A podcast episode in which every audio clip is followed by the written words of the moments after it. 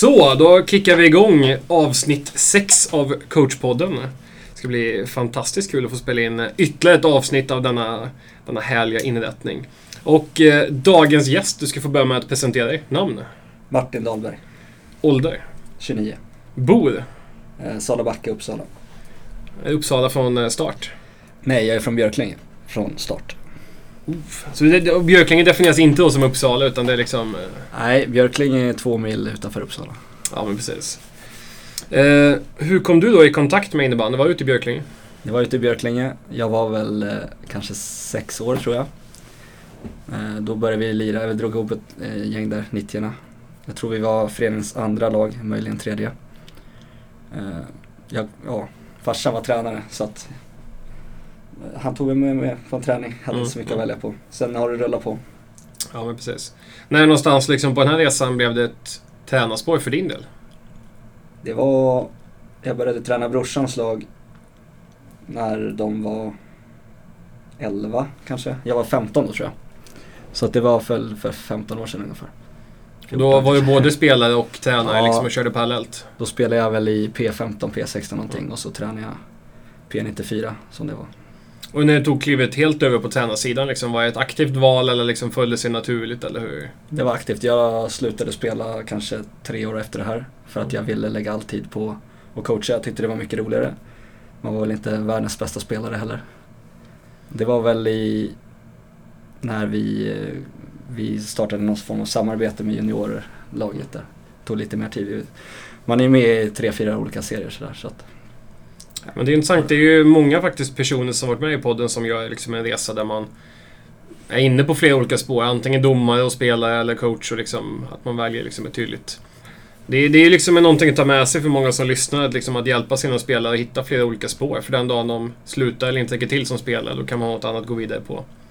Eh, tänk såhär undertecknad framförallt. Min innebandykarriär tog ju slut väldigt, väldigt fort. Men det, det, det känns som i innebandyn så är det väldigt få som eh, fortsätter med innebandy och är aktiva på nå- i någon form.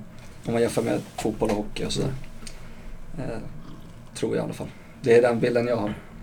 Jo, men precis. Ja, men det, är, det är en intressant frågeställning som kommer leva vidare. Eh, favoritlag? Alltså allmänt eller? Ja, det kan vara både inom innebandy och eh, andra idrotter. eller jag håller på Hammarby IF. Det är, ja, väldigt, det är väl Hammarby och innebandy som jag gör. Ja, men precis. Eh, innebandyn, det är väl lagen jag tränar, har man ju gillat. Sen är jag, gillar jag Hagunda. Jag har i och för sig varit där också i den föreningen, men jag följer dem fortfarande. Eh, ja. Har du någon sån här, om du skulle lyfta fram någon särskild så här årsmodell eller liksom det här laget var kul att följa eller liksom? Ja, jag, det var innebandyfesten här för två, tre år sedan. Då, då följde jag Pixbo JAS eh, väldigt nära. De hade ett skönt lag då med Ja, just det. eh, Filip Langer, Oskar Weissbach och de där. Gick till final, torskade mot RIG. Ja, RIG hade också ett ganska bra lag med Arena och Wettergren och ja det kan nog vara en av de enskilt bästa innebandymatcher som har spelats, så vågar vi nog stora ord, men vi slänger oss med. Jag tycker hela turneringen var väldigt hög kvalitet och finalen var grym. Det var, det var roligt att följa. Du var inne lite på lagen du tränat här. Då tänker vi att vi, om vi snabbt summerar liksom din coachkarriär, liksom, hur, hur har den sett ut? Ja, började med BBK och P94. Sen blev det, jag kommer inte ihåg hur lång, många år det tog, men det blev någon ihopslagning. Så var det BBK Jun. Sen körde jag BBK Jun och U när vi startade om U-laget. Eh, en säsong var jag där. Sen eh, blev jag värvad till Hagunda U och JAS. Var där i fem år. Det var väl 95-generationen och 97-generationen. Eh, Som jag, var med lite och se, såg och lärde i A-laget. Det var i samband med när Tobbe och Tobias Andersson och Nikola Marincic tog över. Ja, vilken duo. Herregud. Eh, så de tre första åren så var jag med på träningarna med A-laget och så tränade jag U och JAS. Sen eh, när Mårten kom så hoppade jag av A-laget och körde bara JAS och U-lag i två år då.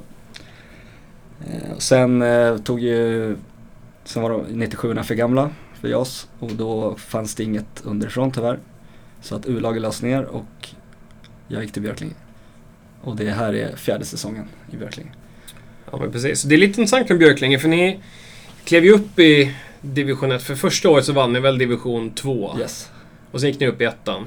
Och du är det året tillbaks i tvåan, vann den. Och nu är ni tillbaks i division 1. Det stämmer. Och nu har ni gått eh, ganska starkt i ettan. Ja, Vilken placering ligger ni på nu? eh, femma. Ja. Två poäng från kval. Och starkt för att vara nykomling, Ja, får vi säga. Vad, vad ser du liksom, är det någon stor skillnad på första året ni var uppe mot nu eller?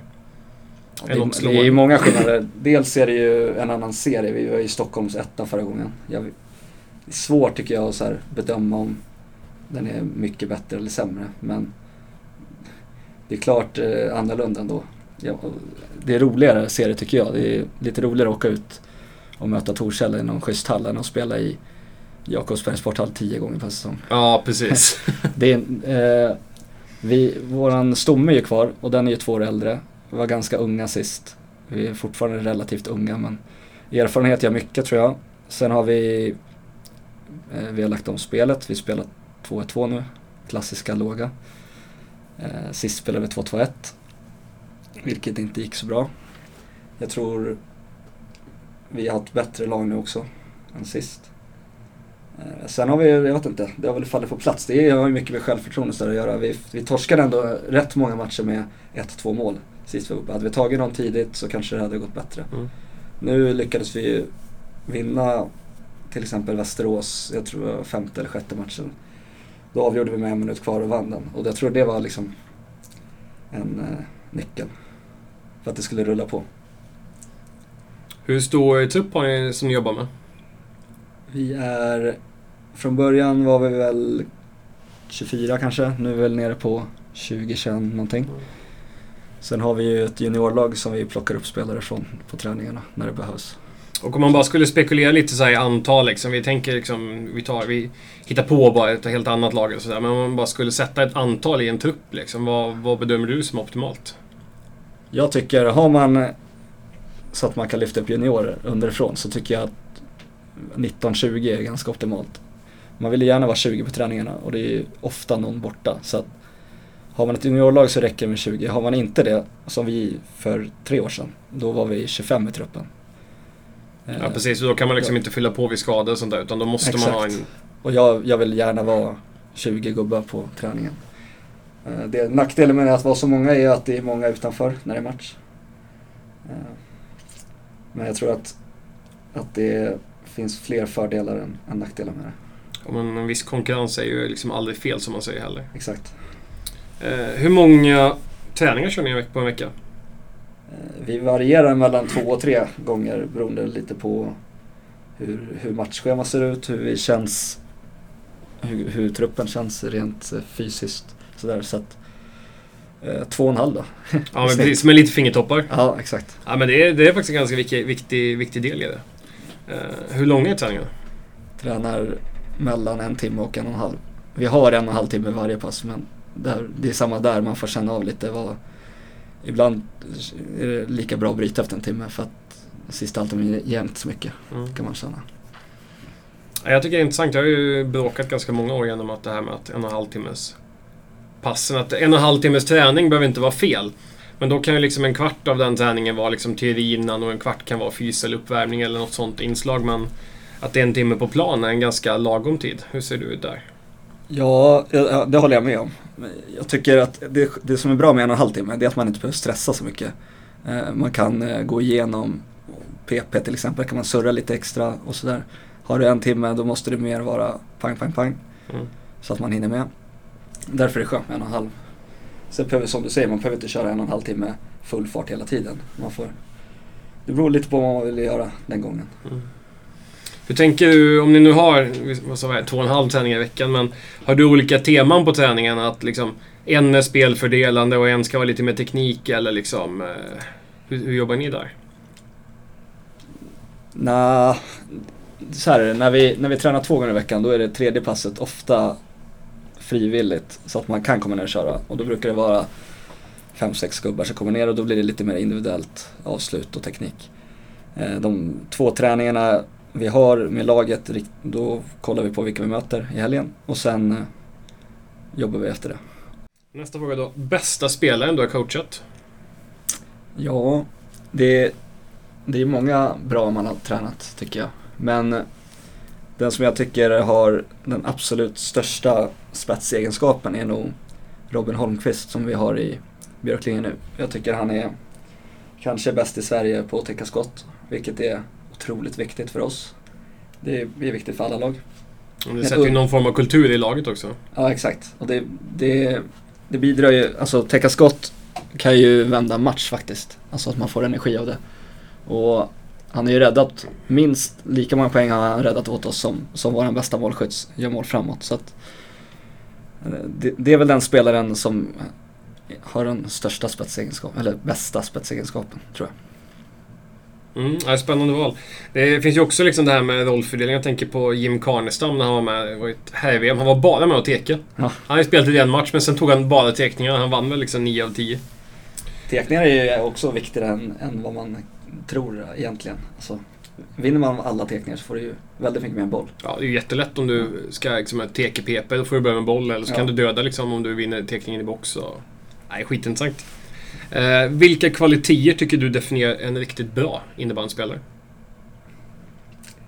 Det beror ju lite på position och sådär.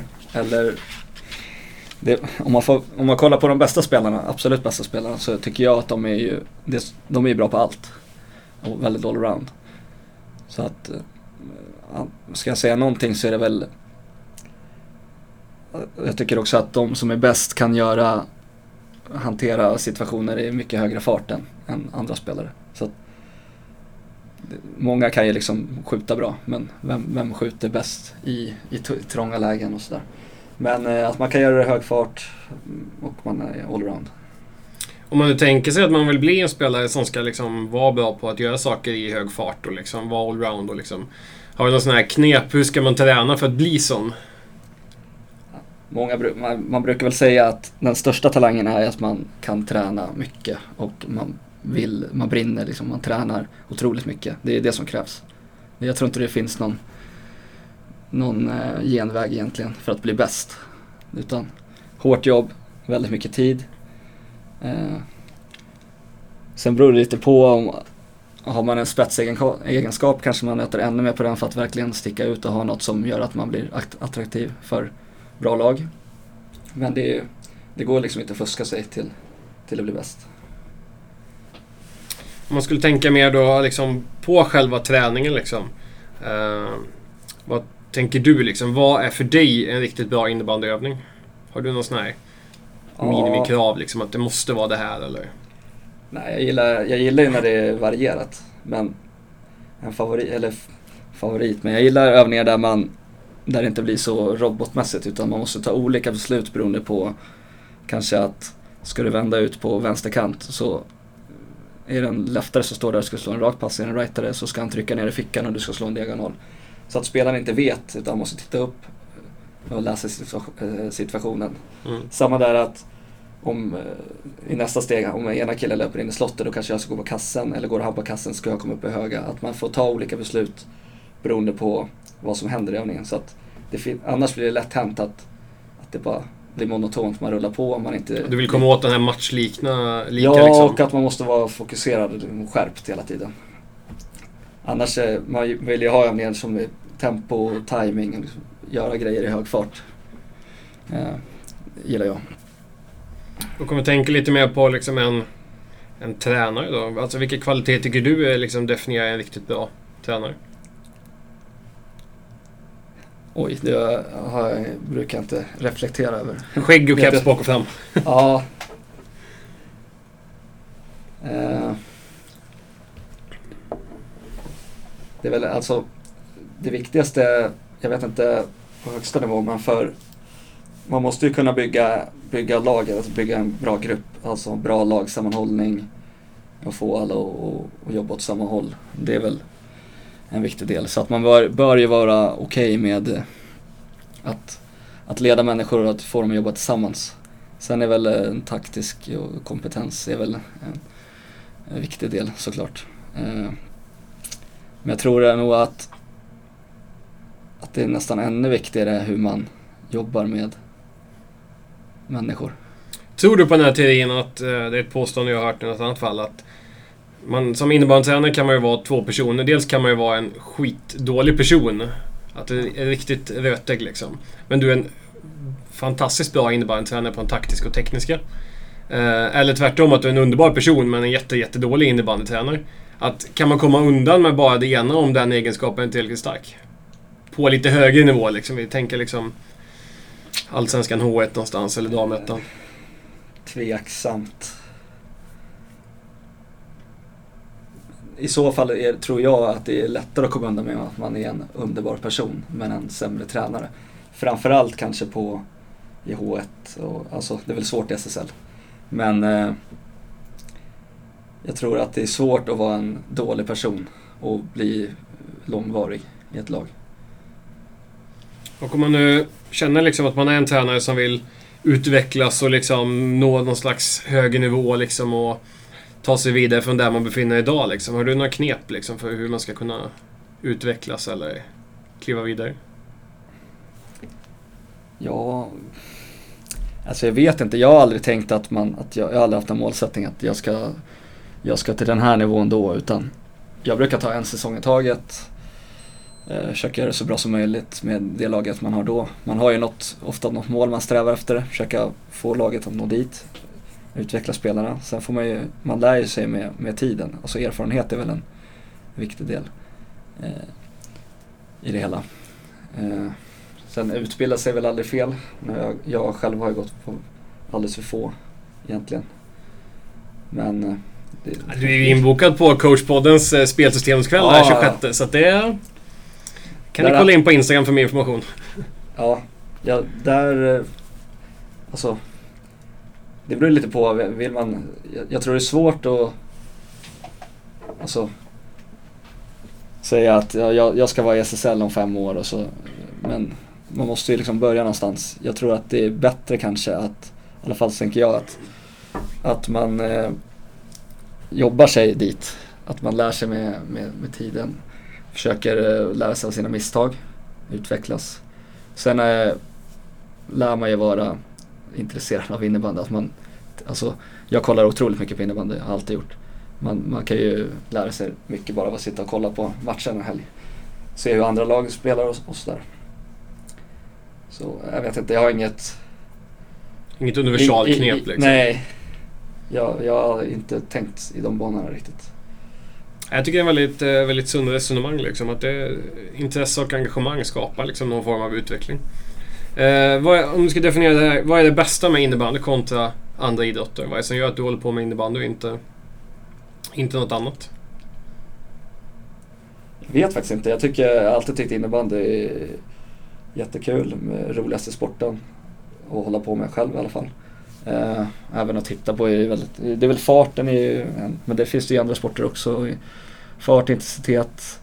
Eh, att det, det här med momentum i innebandy tycker jag är intressant. Att man, man kan ju tappa en, vi ledde med fem mål i helgen med tio kvar och vann med ett mål. Det var väldigt nervös på slutet. Eh, samma var det ju Sirius dagen efter ledde 9-3 Varberg borta och så blev det 8-9 Mm. till slut. Att när du väl eh, får ett flow så kan, så kan du hämta in vad som helst egentligen. Och det, det finns väl också i typ basket så här att man, det kan gå fort men det är väl en, det är väl en tjusning med sporten. Tänker förmånen som innebandytränare också att det är lätt att du har väldigt mycket kontakt, eller möjlighet till kontakt med laget. I och med att liksom de byter varje... Alltså i fotboll kan du ju... Du har ju perioder, eller vad kallar man det? Halvlek. Ja. Som du kan prata med laget. Sen står man ju på sidlinjen och ropar, men det känns ju... Jag vet inte hur många som hör faktiskt av det, men... Tror jag innebandy kan vara roligare ur tränarperspektiv tack vare att du kan ha liksom en dialog med spelarna under matchens gång. Ja, ja jag tycker det, det är bra. Det, jag vet inte, jag har aldrig varit fotbollstränare men fotboll handlar väl ännu mer om att för, alltså innebandy handlar också om förberedelse förbereda sig för matchen. Och inte, men där kan man ändå påverka genom att coacha mycket mer aktivt. Eh, så det kän, man är ju mer av en matchcoach än, i- än i fotboll. Fotboll handlar väl mer om att vara duktig på att, eh, ännu bättre på att liksom att spelarna ska veta, man måste förbereda med flera olika scenarion som, som spelarna kan skifta själva. Man ska säga. I Innebandy är det lättare att prata med en femma att nu pressar ni högt nästa byte eller, eller sådär. Om vi tänker vidare lite, vi går in på lite, lite matchtema här. Först är jag Ja. nyfiken, har du några särskilda ritualer inför en match? Är något att du måste äta en sån macka i hallen eller att du måste ta den här bussen Nej, dit? Eller? det har jag inte. Men däremot på senare år nu har jag, jag, jag klarar inte av att kolla på uppvärmningen. jag, jag sitter i omklädningsrummet.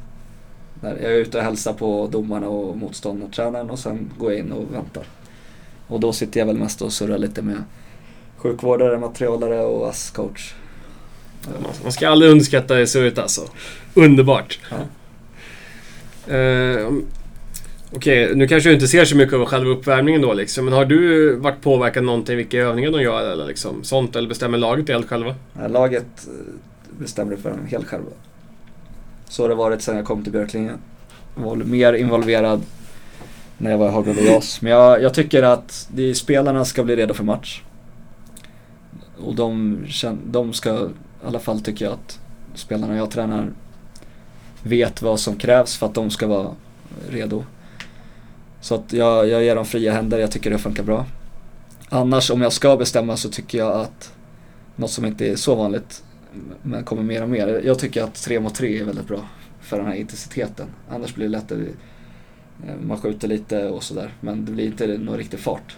Men det är lite som du var inne på det här med träningen förut. Att man vill ju ha moment där det blir många olika typer av beslut.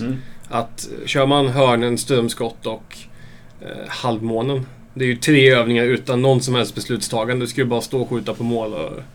Ja, och det är ingen närkampsspel och det är, det är ingenting egentligen. Det är bra för målvakterna att komma igång och klubba boll. Men jag tycker man bör, bör ha med någonting matchlikt också. Nej, men jag tycker det är jätteintressant. Jag vill ju hitta också någon form av närkamps... Eh, alltså, det är verkligen dra närkampen liksom, åt det yttersta. Liksom. Så jag gillar att köra lite en mot en i något sarghörn och liksom, så man får kliva in och trycka till varandra lite. Det bygger också upp någon slags adrenalinkick liksom. Eh, men jag tänker mer själva under matchens gång här liksom. Vad, vad gör du under en match? I liksom... Om vi tänker liksom period kontra periodpaus. Du är en sån tränare som vill ge mycket feedback under perioden och sen kort snack i periodpausen. Sparar du allting till periodpaus eller hur jobbar du? Det är lite blandat men det är mer, tror jag, alltså det är, det är mer, jag tar mer i pausen. Det är lättare då. Hur långa pauser har ni? 10 minuter. Ja. Eh, vilket är ganska lagom tycker jag. Eh, under själva spelet så blir det mest att det beror lite på hur det går sådär. Mm. Vissa gånger behöver man ju prata mer. Det handlar ju, jag, vi jobbar mycket med att liksom, eh, försöka läsa av laget. Är vi tillräckligt igång? Annars försöker- försöker man elda upp laget lite. Sen om motståndarna gör något speciellt, som vi, vi, vi förbereder oss på hur motståndarna ska spela. Och gör de något helt annorlunda får man ju försöka rätta till det om det behövs. Annars så försöker vi ta det mesta i pausen. För det, jag tror spelarna är mer mottagliga då också när det är lite mindre adrenalin, lite lugn och ro. Om du skulle tänka så här, din positionering. Gillar du att stå längst upp i båset, lite bakom spelaren eller mitt i smeten eller? Ja, jag, jag, framförallt i IFE där det är lätt att röra sig så är man ju lite överallt. Eh, beror på vem man vill prata med men om jag ska säga en generell position så är det framför spelarna i mitten ungefär. För att står jag bakom ser jag ingenting eftersom alla står upp nästan hela tiden. Eh, längst upp då får man ingen riktig kontakt med laget känner jag. Så att det blir mitt i, då är man nära till alla. Tänker vi ska ju passa på att hänga ut eh, vår gemensamma kollega som båda har jobbat med som eh, tränarkollega Fredrik Axelsson som även är, har ett finger med som teknikansvarig i podden. Men han knallar ju upp en bra bit över mittlinjen och har ju 10 meter ner till båset. Hur liksom, ser du på den positionen? Liksom, har du någon kommentar kring det? Ja, det är väl... Jag vet inte, det, det är inget, han är väl så inne i matchen att han inte tänker på vart han befinner sig, skulle jag gissa. Jag hade en domare som lite skämtsam någon gång frågade om hur det gick att coacha tillsammans med honom. För att de sa liksom, han tar väl rätt mycket plats liksom. Och jag sa nej, nej, när matchen börjar knallar han upp till andra laget att byta båset. Då, då har man gott om plats där Vi nere. får spela mer i A-hallen där det är sådana här band som man inte får gå över bytezonen. Nej, han brukar vara rätt iskall. Han öppnar dem och knallar förbi. Han gör det? Ja, då är det svårt. Ja, han är en under, underbar person så att Ja. eh, allt sagt med kärlek här. Eh, PP är ju en sån här liten eh, favorit liksom. Det är ju ofta många lag som upplever det ganska svårt liksom. Hur, hur tänker du liksom? Har du någon sån här magisk liksom eh, tre ingredienser i powerplay som är liksom Sätter man det här så har man världens bästa PP. Jag skulle säga fart på bollen, rörelse och avslut. Hur mycket tid lägger du på att försvarsspel i powerplay? Skulle byter ni så här byter ut en offensiv mot en Nej. defensiv spelare. Vi, vi byter väldigt sällan. Det är möjligen ibland om, om man har tid till det. Typ att motståndarna byter av inslag i hörnet så kanske vi tar in någon stark back på den längre bollen som förmodligen kommer. Men eh, under spel så vill jag att de som spelar ska vinna tillbaka bollen. Däremot lägger vi ingen vi lägger inte mycket tid på hur vi, hur vi ska göra utan det, det faller sig ganska naturligt tycker jag. Och det funkar rätt bra. Däremot jag tycker i själva PP-spelet så är det ju viktigt att man har rörelse tycker jag. Det är många lag som blir, eller många lag men det är ofta man, man ställer upp en point och två ute i fickorna och sen i höga typ och en nere i hörn. Och så blir man ganska stillastående och det är ganska lätt att försvara mot. Jag, gillar, jag tycker i alla fall det är svårt att möta PPn där, där det är platsbyten samtidigt som det är hot och fart på bollen. Ja, men någon lång båge och så Ja. liksom någon som smyger på lite... Smyger ut på bort, bort till fickan. Sen tycker jag att har du inte en point som skjuter någon gång då är det alldeles för lätt att möta. Då är det, då är det jättelätt att möta. Så du måste ha en point som kan skjuta också. Då är vi framme vid min eh, absoluta favoritfråga här.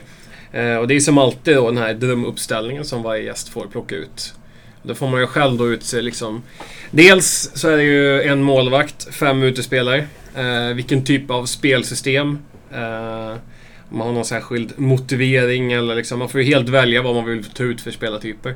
Och framförallt då, det är ju om du skulle coacha det här laget själv eller om du har någon tränare du vill stoppa in och lösa det här jobbet åt dig.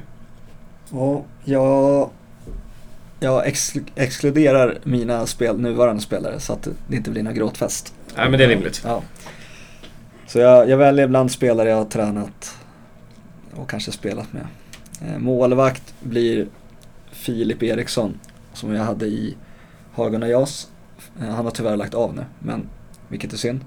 Han var otroligt duktig, stor, eh, ändå rätt snabb, bra i sidled, bra på, på, på allt egentligen. Han hade alla förutsättningar att han borde vara i Hagens A-lag nu, tycker jag. Om han hade fortsatt, så det är synd. Jättebra målvakt. Back, Mattias Jansson, spelade i Visby. Tror jag. Ja, men det stämmer. Var lite, ja, lite av och på. Jag var lite Visby, Eh, lite Kalmarsund, ja. och lite... Hade också Hagen Jas, eh, bra skott, snabb, eh, gör, kan göra, spela i hög fart som jag gillar. Eh, ändå och bra defensivt också tycker jag. Så ganska Är ett klassiskt tvåmannabackpar då eller? Ja, det blir det. Så Eh, han kompan- ackompanjeras av då... Marcus Åkerfeldt som spelar i Hagunda nu. De spelade dock inte ihop när vi, när vi lirade JAS utan då spelade Marcus forward för att vi hade många bra backar. Men eh, han får spela back i den här femman. Eh, också en, de är i och för sig relativt lika, eh, båda är ganska offensiva och så. så att, Men håller man bara det- bollen inom laget så Ja, behöver man inte exakt. ha någon som försvarar. Eh, center tar jag Viktor Andersson som spelar i Storvreta som eh, jag spelade med i Björklinge P90 i ett gäng år. Jag vet inte hur gammal, han gick till Årsta när vi var kanske 15-16 och sen, sen sågs vi aldrig mer så att säga. Nej, precis. Eh, eh, jag tror inte han behöver någon närmare presentation. Det är ändå lite fe- avigt med en högerfattad center. Ja, För att en, alltså, högerbackarna brukar ju vara vana att möta en right där ute på motståndarnas vänsterkant. Men en center som har högerfattad är sjukt underskattat. Ja, och han är ju bra både framåt och bakåt och spelar väldigt enkelt. Så jag tycker han borde ha haft fler, han borde ha fler landskamper än vad han har haft, tycker jag. Han är väldigt underskattad. Det har jag dålig koll på faktiskt. Ja, vi får, får kolla upp det. Ja. Eh, då tar vi, hon är väl i och för sig sällan högerforward, men Klara Molin eh, har jag väl egentligen bara tränat. Jag hade ju, var med i Upplandslaget för några år sedan hon var med där. Så det är väl där jag har tränat henne. Men eh, den turneringen var hon all, sällan sett en så dominant spelare. Hon är ju ganska bra nu, viktig för Sirius, SSL. Starkt av Sirius att lyckas behålla henne, tycker jag. Hon hade kunnat spela i ett av de bästa, bästa lagen. Eh, Hon spelar väl oftast center eller back, men i den här femman får jag justera lite. Nej, men hon, eh, hon kommer lösa en forwardsplats utmärkt. Det, det kan vi nog, kan vi nog ta, ta för givet. Sen vänsterforward blir Felix Abrahamsson, även kallad Bullen. Spelar i Hagunda, har gjort det sen vi värvade honom dit till JAS. För, ja. Från eh, Gottsunda tror jag han var ju då. Mm. Mm. Han är ju den som är irrationell i femman. Får, han får en lite fri roll som jag ofta har gett honom. Sen många grinar över att han tappar boll och sådär men jag tror att man tjänar mer på det. Att han får köra sitt race. Han leder väl poängligan i Allsvenskan nu. Och, och är väl snart redo för, om han inte redan är redo för SSL. Jag hoppas att, han, att Hagunda går upp så att han kan eh, följa med Hagarna dit och inte spela i något annat lag. En eh, underbar spelartyp. Eh, väl värd alla entrépengar man kan tänka Extremt betala. skulle jag säga. Men det blir det en klassisk liksom 2 2 eller har du någon... Eh, Ja, det, Twist blir, bara. det blir en 2-2. Ja. Det blir det. parka bussen ner bollen till Bullen? Nej, skämt åsido. Jag tror att det här laget skulle kunna parkera bussen, jag tror att de skulle kunna pressa högt. Jag tror att de skulle kunna ha bollen hela tiden också. Så att, tränarna får välja. Jag har ju en liten sportchefsroll här. Så Ja, perfekt. Tränare får välja helt fritt. ja, och tränarna blir, jag kör en, eh, en Hagunda trio tänker jag. Som eh, alla tre har varit viktiga för mig i min utveckling. Eh, Och det är Tobias Andersson, som jag har tränat distriktslag med här nu några gånger också. Och Hagunda Jas var med i A-laget. Och så är det Nikola Marincic. Och sen Björn Gustafsson, som tyvärr har lagt av. Vilket han eh, borde tänka om. Vila kan han göra om några år. Ja, ja. Björn är en profil. Eh, jag tänker att uppdelningen blir att Nico matchcoachar, Tobbe eh, eldar på och sköter träningar och Björn är Björn kommer med kloka inspel. Nej, känns, som, känns som en underbar trio. Ja, jag tror att det kan bli bra. Och gör blir det inte bra då får jag sparka dem helt enkelt. Ja, exakt. Förmånen som sportchef där. Ja. Nej men grymt. Det var ju en... Eh, ja, en coach-trio utan dess like. Den, eh, man har betalat mycket för att få se den ihop med den här femman och, eh, och, och så vidare.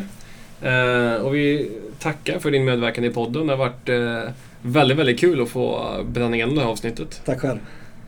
Bra. Fortsättning följer någon annan dag med någon annan gäst. Så vi ses och hörs där!